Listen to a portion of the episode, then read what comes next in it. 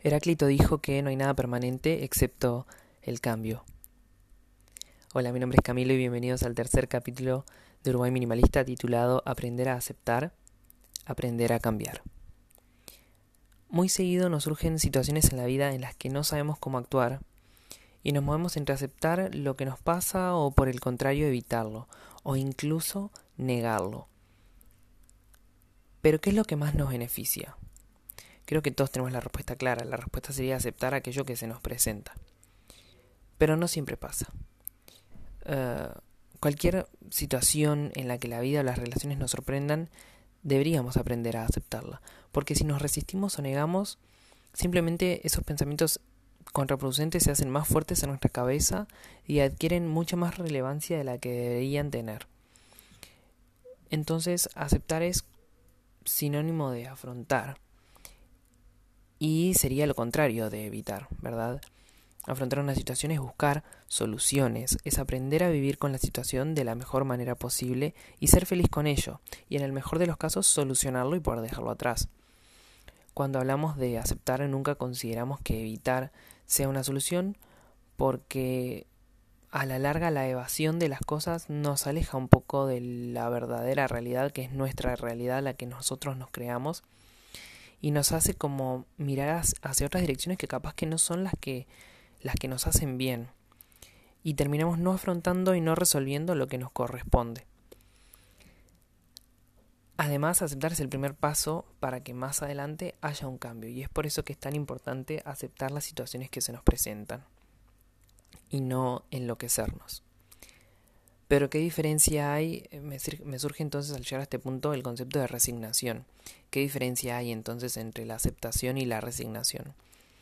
Aceptar es encontrar el equilibrio para ser feliz con lo que nos toca vivir. Es encontrar la fórmula, la fórmula para solucionar, mejorar, adaptarnos, respetar y ver el lado positivo de la situación que nos toca vivir en cada momento. Es comprender las cosas tal cual son. Sin embargo, la resignación es vivir como con esa situación molesta porque no nos queda más remedio, llevando lo mejor posible el sufrimiento y aguantando lo que nos ha tocado vivir, ¿sí? Digamos que frente a la misma situación, la persona que la acepta muy posiblemente logra encontrar una solución para esa situación, mientras que la persona que se resigna vive constantemente en una tensión en un sufrimiento, en un suplicio interminable. Eh, y bueno, si ustedes mismos no se han hallado dentro de estas situaciones, estoy seguro que conocen a alguien que vive así constantemente, este, porque es muy común debido a, a la rapidez con la que hoy el mundo funciona y la cantidad de estímulos que nos llegan desde muy diferentes lugares. Entonces, siempre la respuesta, siempre es aceptar.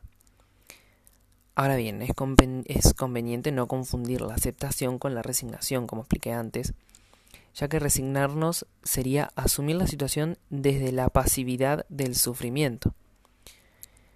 Y sin embargo, por el otro lado, aceptar supone ser parte activa de la situación en la que estamos, de la situación que aceptamos, y parte de esa aceptación en muchas ocasiones es la toma de acción, ¿sí? la toma de decisiones y por tanto esto conlleva a veces a un cambio positivo o a una solución de la situación en la que estamos. Entonces, aprender a aceptar es aprender a cambiar. Entonces, como dijimos, aceptar es siempre el primer paso para adaptarnos de la mejor forma a la situación que nos, que nos tocó, que nos sobrevino por alguna razón. Entonces, aceptando una situación nos vamos a sentir mucho mejor con nosotros mismos y con la situación en sí. Vamos a aprender a llevarla mucho mejor por ejemplo, sin sufrimiento, sin desbordarnos, sin enloquecernos, siendo capaces, buscando herramientas, eh, aptitudes positivas respecto a eso, y respeto por las demás personas implicadas en esa situación, porque a veces no significa que una situación no suceda solo a nosotros, sino que implica, por ende, que estemos afectando a nuestro círculo de personas cercanas o de determinado grupo. Sin embargo, es posible que, fruto de la superación y del descubrimiento personal, llegue el momento como de plantearse hasta la propia vida, la forma en la que vivimos, las relaciones interpersonales, de pareja, laborales, etc. Y es entonces ahí el momento de un cambio, desde nuestra aceptación y con la satisfacción de haberlo sabido llevar, de llegar a ese momento, de llegar al momento de plantearnos nuestra vida personal. Por ejemplo, cuando una relación de pareja va mal, por ejemplo, por la incompatibilidad de las dos personas que la forman, el primer paso es la aceptación de cómo es la otra persona y nosotros mismos. ¿sí? Entonces con eso empiezan a desaparecer los reproches, la falta de respeto, el intento de que la otra persona cambie cuando nosotros tampoco estamos cambiando nada por nosotros mismos, el hecho de juzgar a la otra persona desde nuestro lugar, cuando la otra persona también podría estar juzgándonos o cuando capaz que la otra persona ni siquiera lo hace y somos nosotros los que simplemente estamos juzgando. ¿Sí? Eh, entonces cuando aceptamos en realidad todo eso nos damos cuenta de cuál es la realidad y respetamos un poco más y un poco mejor las diferencias, afrontándolas desde la tranquilidad. Y por eso, llegado a este punto de aceptación, surge el siguiente eh, aprendizaje, que es el de la decisión del cambio. Cuando aceptamos la situación, esta que yo puse de ejemplo, cualquier otra, no luchamos contra la situación por cambiarla, sino que nosotros tomamos decisiones de cambio personal, planteándonos nuestra propia vida y la de nuestra pareja, adaptándonos a esa situación. Es decir, em, mm, no, no quiero decir con esto que, por ejemplo, si hay una situación de violencia uno se adapta a eso. Sí me refiero a cuando a veces no aceptamos al 100% cómo es la otra persona en sus rasgos este, positivos y comunes que lo caracterizan o la caracterizan. Este, y nos ponemos en el lugar de juzgar cuando nosotros en realidad tampoco a veces estamos tomando acción por nosotros mismos. Entonces, eh, es ahí cuando hay que plantearse en dónde estamos parados, si nos hace bien la relación, si nosotros, qué estamos haciendo nosotros por la relación, además de juzgar al otro. Este, sin embargo, mientras que cuando evitamos todo ese cuestionamiento de nosotros mismos, eh, no estamos aceptando ni afrontando la situación. Es decir, que el problema va a seguir estando capaz escondido por un tiempo hasta que todo vuelva a saltar, hasta que no podamos más, hasta que nuestra cabeza se desborde. Y eso, eh, tanto que se habla hoy en día de la salud mental, no es para nada sano, ¿sí? no es para nada sano teniendo en cuenta que vivimos en un mundo un poco complicado, este, debido a que mm, la gran mayoría de la gente no se ha puesto a cuestionar cómo vive o por qué juzga o critica a veces sin fundamento y, y, lo hemos naturalizado, ¿verdad? Entonces el problema va a seguir estando siempre. Por eso es importante sentarse dos segundos, conocer la situación en la que se encuentra uno, aceptarla, aceptarse uno y a partir de ahí tomar acción para cambiar. Y cuando tomamos decisiones de cambio es porque una vez aceptada la situación decidimos que no es así como queremos vivir. Y está bien. ¿eh? Y sin pretender cambiar la situación ni a las personas, somos nosotros, nosotros quienes cambiamos el rumbo de nuestra proyección de vida. Somos nosotros quienes tenemos que cambiar. Si no estamos contentos con algo, contentos con algo, debemos eh, dejar de poner siempre la responsabilidad en factores externos en eh, la otra persona, en el objeto que se rompió. Algo que, que, me pasó el año pasado con una estudiante de intercambio de inglés, que a ella le llamó mucho la atención, eh, es que en, inglés no es común decir, por ejemplo, que eh, algo se cayó y se rompió. Mm, se tiende a decir más comúnmente se me cayó y se me rompió. Por ejemplo, se me cayó el vaso y se me rompió. Y nosotros, al menos aquí en, en, el Río de la Plata o, en Montevideo, que es donde, donde yo resido, tendemos a decir, se cayó y se rompió. Y ella decía, es como raro eso de se cayó y se rompió, porque el vaso no se cayó solo, ni se rompió solo. No es que el vaso sea un objeto con vida que se quiso tirar y romper. Alguien lo tiró y alguien lo rompió. Entonces, ya desde el lenguaje estamos poniendo como la responsabilidad en algo que ni siquiera es eh, un ser vivo. Y, y, si se ponen a pensar, hacemos eso con. Hacemos, o, bueno, yo trato de, de no hacerlo. Eh, y, y, es todo un, proceso, ¿verdad?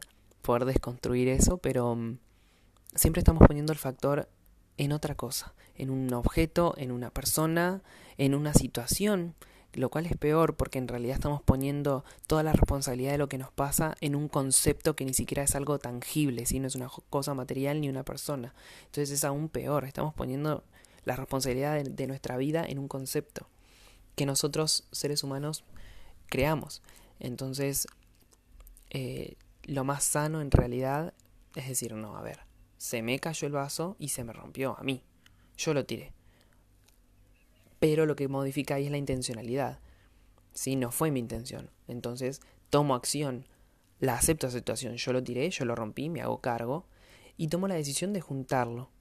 ¿sí? De dejar todo limpio.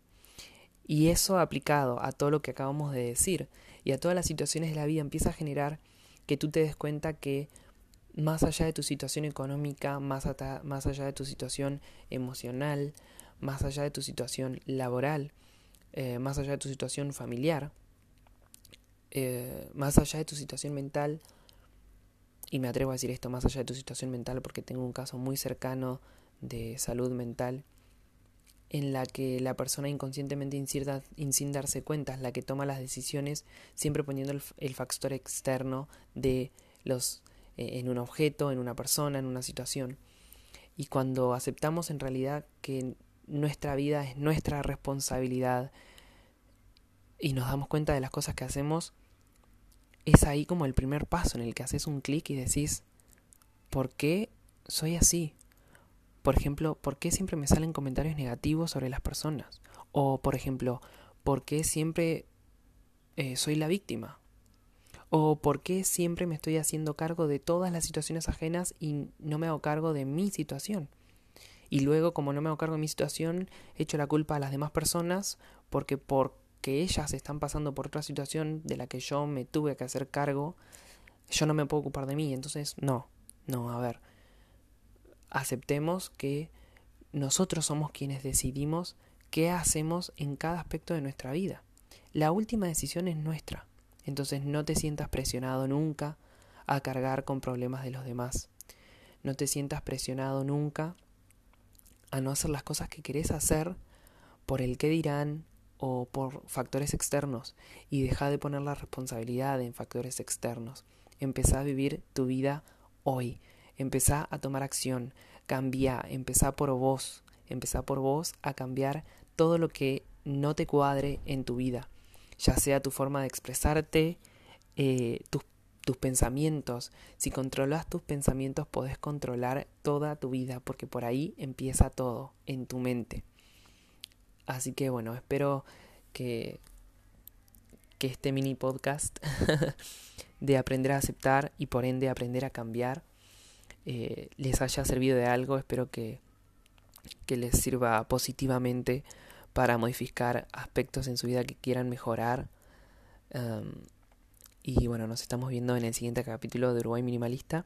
Si se quieren contactar conmigo pueden hacerlo a mi correo electrónico que es camilomv114 o a mi teléfono personal 097-273-162. Recordarles que no estoy 24/7 con mi teléfono o con mi mail. Así que bueno, la respuesta no va a llegar enseguida, ¿sí? Yo le dedico muy poquito espacio al teléfono en mi vida. Les mando un muy fuerte abrazo y los veo en el siguiente capítulo de Uruguay Minimalista. Chao.